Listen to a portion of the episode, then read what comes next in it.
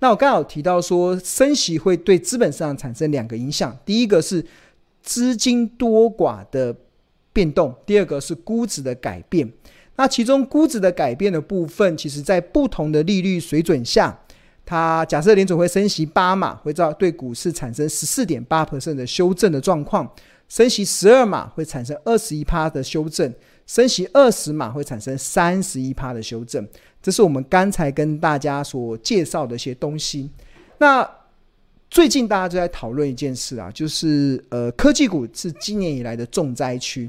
那全球最重要的科技类股的指数，其实就是纳斯达克指数。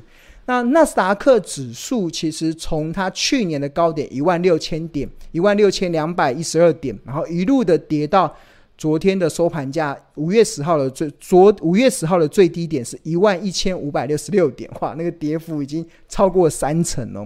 这也是科技股，因为大家对于联总会升息的预期。所以开始对它估值开始进行一些调整，但是这样调整完之后啊，我们用套用相同的公式去看看，诶，纳斯达克到底跌完了没有？那我我我用我财报分财报分析的方式去给大家一个思考的方向。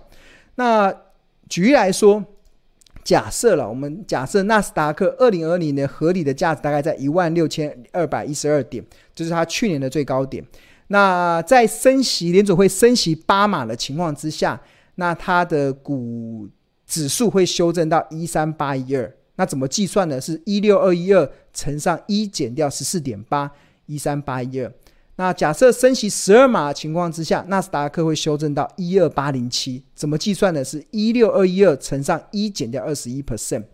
那第三个升息二十码的情况之下，那目前认为升息二十码可能今年看不到，但是或许明年也有可能，也不一定。就总共升息二十码，这是有可能的，对吧？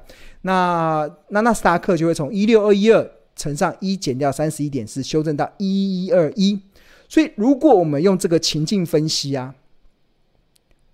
连纳斯达克现在的位置是一一五六六，它已经反映了什么？反映了联总会升息二十码对于企业价值估值的状况。但是现在联总会有升息二十码吗？没有，联总会现在只升息三码，所以多出的那十七码是市场的预期心理，对啊。那就表示小狗已经跑到很前面了，跑到前面了，主人根本都还没有决定要往那边走，那小狗已经先害怕往那边走了。所以我觉得从这个条件来看，我我自己的判断是纳斯达克应该有止跌的机会了。尤其这段时间的重灾区是在科技类股，我觉得纳斯达克，因为它基本上它目前的这样子的跌势已经跌到了联总会升息二十码的状况了，所以也差不多了，也差不多该要该要反弹了，对吧？好，那相同的状况我们可以套用在台股。那台股的部分，假设了二零二二年的合理价值是一八六一九，这也是台股的最高点。那这个一八六一九其实没有很贵，因为它本益比大概是十四点五倍而已。因为纳斯达克会跌这么多，所以它本益比在三十倍。那台股。在最高点的时候，本一比也只有十四点五倍而已，所以是我们本一比是纳斯达克的一半呢，所以我们应该有比较抗跌的状况，也确实啦，我们比较抗跌。对，跟纳斯达克来讲，我们确实是比较抗跌。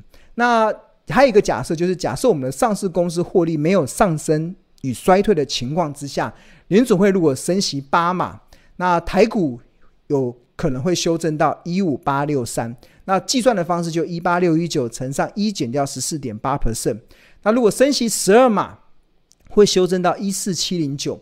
那这个是一八六一九乘上一减掉二十一趴。那假设升息二十码，那台股有可能会修正到一二七七二。那计算的方式就一八六一九乘上一减掉三十一点四。但问题是什么？问题是现在联总会只升息了三码，台股已经跑到了升息八码的状况。哎，而且还有一个很重要的条件是，台股的获利，上市公司的获利，它前提假设是没有上升跟衰退哦。那我认为，二零二二年甚至二零二三年的台股的企业的获利还是会持续的走升。关键的原因是，台积电的获利还在持续的走升，很多传产公司的获利还在持续的走升，所以基本上。台湾二零二二年的获利还是有机会持续走升，所以这个的冲击其实基本上不会想象中这么大。那我这边所演算出来，只是告诉大家最糟糕的状况，其实就是假设升息二十码好了，大概就是这样子嘛，对啊。那当然，我还是要强调一点啊，就是再好的行情也会有赔钱的股票，再坏的市场也会有赚钱的标的，所以我长期以来就我都一直坚守选股不选市的一个概念。那尤其像前几天我在跟一些呃一些同同业，我们在分享一些这几年的操作经验的时候，然后呃我自己啦很有感而发，就是呃过去其实我在操作上会有一些盲点，那有一些掺杂很多的一些观点，那我可能想要融会贯通一些关一些市场的一些论点，但是当我做了两件事之后。我可以很明显的感受到我的股票的绩效开始突飞猛进。做对了哪两件事？第一件事，忘掉大盘，我根本不在乎大盘到底要涨还是跌，我只在乎我所投资的公司是不是好公司，我只在乎我进场的点是不是好价格，我只在乎它有没有让我特特价的时候可以买进。当我 focus 在企业的时候，而不是管指数的时候。我的绩效就会就好起来了。为什么？是因为很正常。就假设现在有人告诉你，如果大盘可能有些人说会跌到万五，有些人说万三，甚至还有人说要跌到十年线，哇，你都要跌那么多的时候，你敢买股票吗？对，你根本不敢买。但是很多时候，很多的好股票它会率先的反弹呢。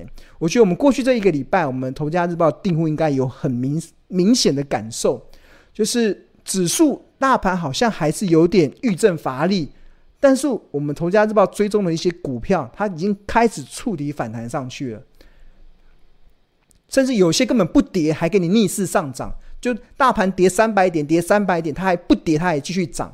这就是当你忘掉大盘的时候，当你把焦点放在公司的时候，那其实，呃，我自己的经验啊，其实真的不太重要了。大盘的上涨，因为我一直在强调。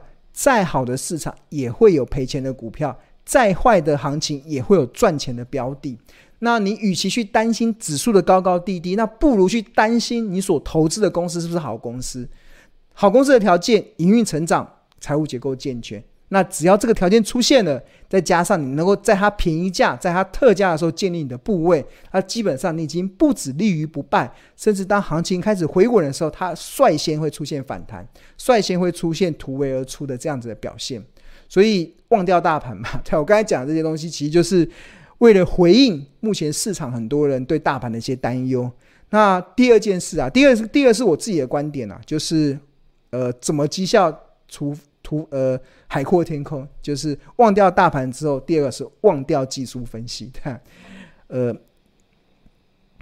对啊，忘掉技术分析。技术分析的逻辑跟我们的跟价值派的逻辑是完全不一样的。我们的逻辑是买低卖高，我们会在便宜的好价格去买，而且好公司会越跌越美丽。那技术分析根本不管这是好公司，他根本不知道他这家公司未来会不会营运成长，你就只能去透过。这些线图，透过一些相对的指标来让你去想象，对啊，那我没办法想象啊，我要有一份证据说一分话，我们要从财报，我们从产业面去找到我们认同它的一些理由。那我自己的观点呢，就是呃，提供给大家，那不一定适用适用大家，那我只是提供自己的观点。好。那我的观点其实就是我长期以来主张的，就是赢家策略，就是我真的主张不要看盘。很多投资人因为看盘反而害了你的，你不看盘反而能够让你的获利海阔天空。那不看盘也能够安心赚大钱呢？那前提是什么？你要投资的是好公司，前提是你要投资的是好价格，而且能够买低，创造买低吗？那你要怎么知道低什么时候高？那财报分析都可以帮助你去做一些这样子的一个判断。OK，好，那我们来看一下今天的大盘好了。我觉得今天我们来看一下今天 APP。好，今天大家目前现在目前看到的画面是标股金 APP 的画面。然后今天是收在一万六千零六点，然后指台股是下跌的五十五点。那点进去之后，这波台股从高点一万八千六，一万八千六跌到一万五千七百三十四点，这个已经反映了升息八码。所造成的修正的一些内容哦，所以我觉得基本上已经反应差不多了。那呃这段时间其实今天的三大法人还是站在卖超，外资还是站在卖超。那我们看一下这三天，呃外资买超最多的是台企银，然后中信金跟玉山金，还有金源电子，金源电子这个金源电子二二四四九的京元电子，这个也是我之前跟大家讲的，其实就是前阵子大盘在跌的时候，它非但不跌，它还往上涨。这个我们看它的线图，你看，看最近大盘不是跌嘛？你看它还是往上走升，还是持续的往上走升。那为什么它能够持续的往上走升呢？关键是什么？关键。关键是关键就在于它的，它是一家好公司啊。那为什么好公？好公司好像是什么？营收持续的成长，然后财务结构健全。你看它四月份的营收三十三点八而已，创下历史新高。然后年营收年增率是十九趴。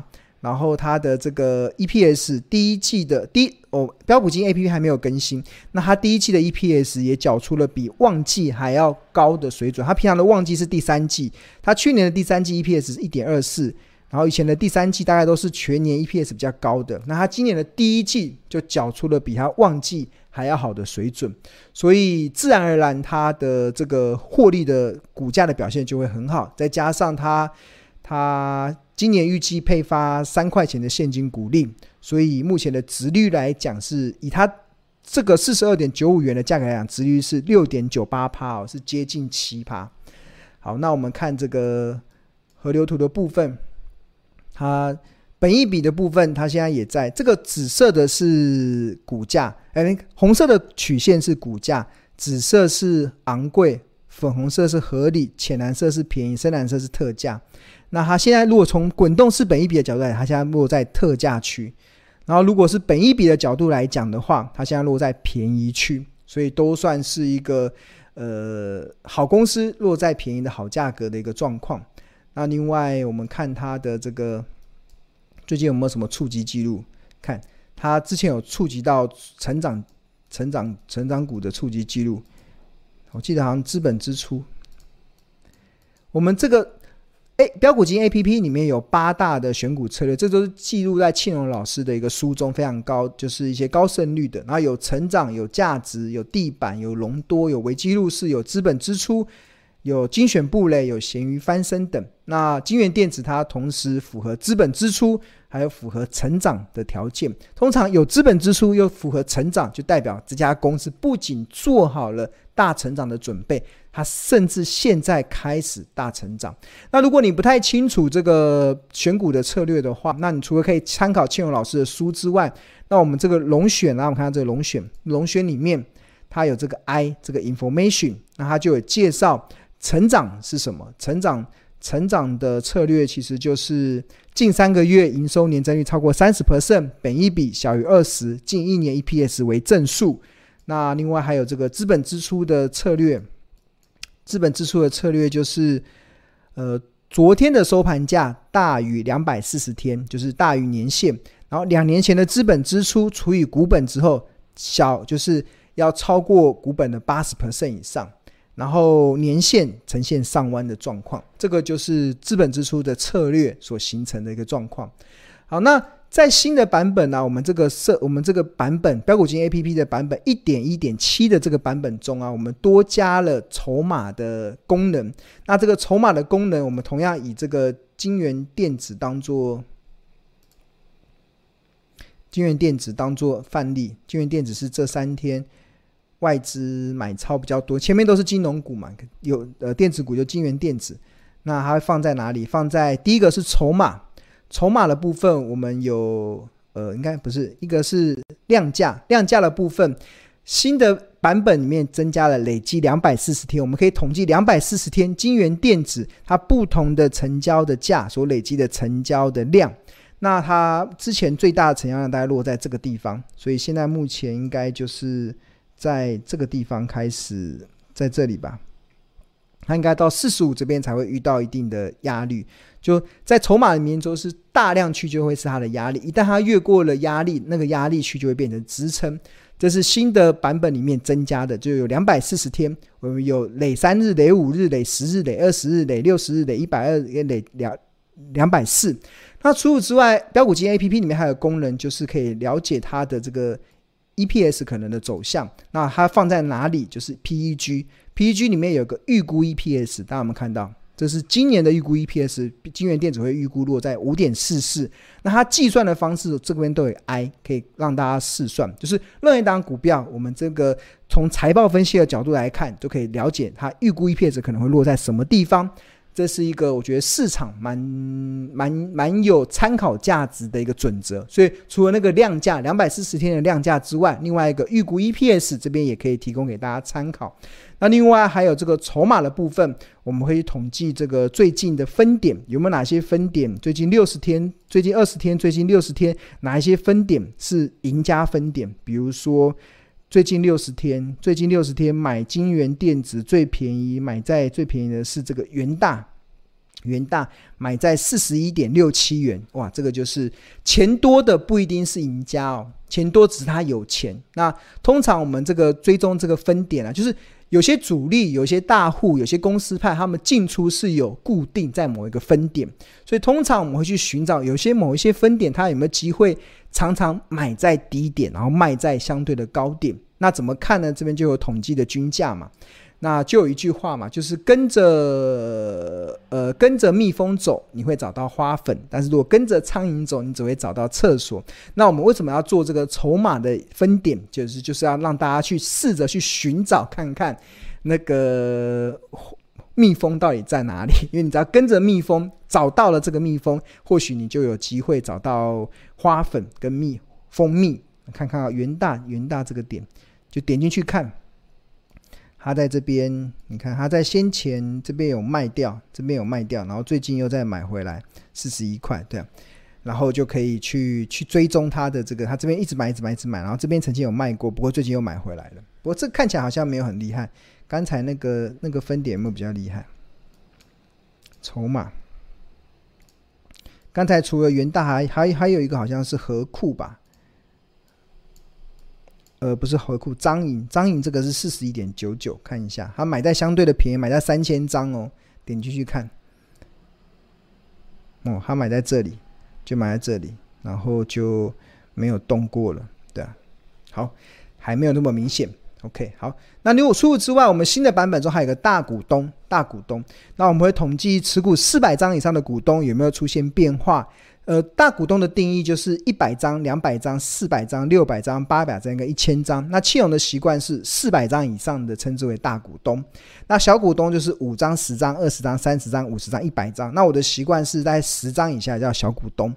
那我们再看到这个金元电子的大股东的持股是下降的，然后小股东的持股是上升的。呵呵，这个就是这个筹码就比较。不利于，那这个是五月六号嘛？那它每周更新一次，可能新的出来之后，去看看大股东有没有积极的加码回来。如果有积极加码回来，就是一个不错的一个变化。然后还有平均的张数，它之前有下滑，那下滑之后它有没有再上升？像它去年十一月份下滑之后就开始上升嘛？十一月份之后开始上升，那它的股价是不是从十一月份后开始涨？十一月份你看它下下跌的时候。涨下跌，然后十一月份开始上升。你们看到这个股价的走势跟这个大股东的持股张数很像，开始上升。就大股东开始一直买，一直买，买，买到大概今年的一月二十六号就开始下降了。一月二十六号，那一月二十六号，哎，还真蛮准的。一月二十几号开始下降，大股东开始持股下降了。所以这张图其实大家有没有看到这个关联性，其实是蛮高度的正相关哦。那最近开始走平了，看有没有机会往上。如果往上的话，就是有利多头的结构。好，前十大股东，那最近买比较多的是中国人寿，然后劳退基金在砍股票。好，这就是新的版本所提供的一些内容。OK，好，那我们这个标股基金 APP 是非常。完整的一些功能，它里面有非常强大的，不管是财报分析，那当然基本的技术分析都有。那我们还加入了很多筹码分析的功能。那除此之外，我们里面有所谓的龙选，这个里面有八大的选股策略，去可以帮助你现阶段你要寻找成长的好股，还是你想要投资那种纯股、高值利率的好股，还是你想要找那种转机股，那还是你要想要找那种可能未来。的这个领财报领先指标已经看到它业绩有机会成长的这样子的一些呃潜力好股，那我们这个八大的这个选股策略中，都可以帮助大家在这个阶段去做一些有用的一些筛选。好，那呃，跟大家推荐标股基金 APP，其实它的。有方方案有两个，一个是月费方案，月费是一二八零元，就是你使用一个月，你可以先付一二八零元。那我们认为这是市场唯一一个财报的 AI 的 APP。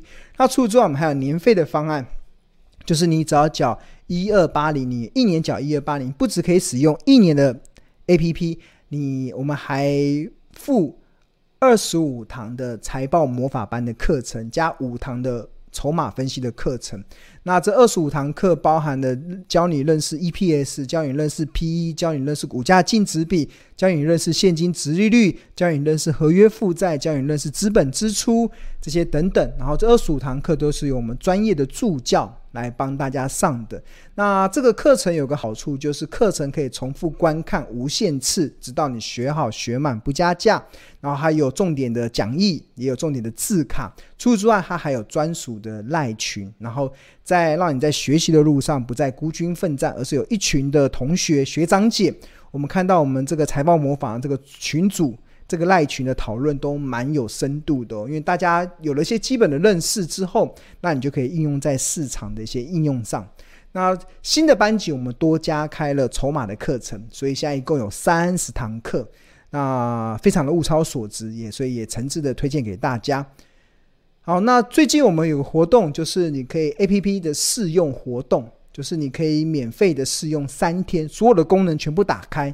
那办法就是你要在评论后，然后在 FB 上私讯小编，那你只要在这个 Google Play 跟 App Store 留下评论，并且给予五颗星，那你就可以使用三天完全全部功能的标股基金 APP。好，那这边跟大家推荐了。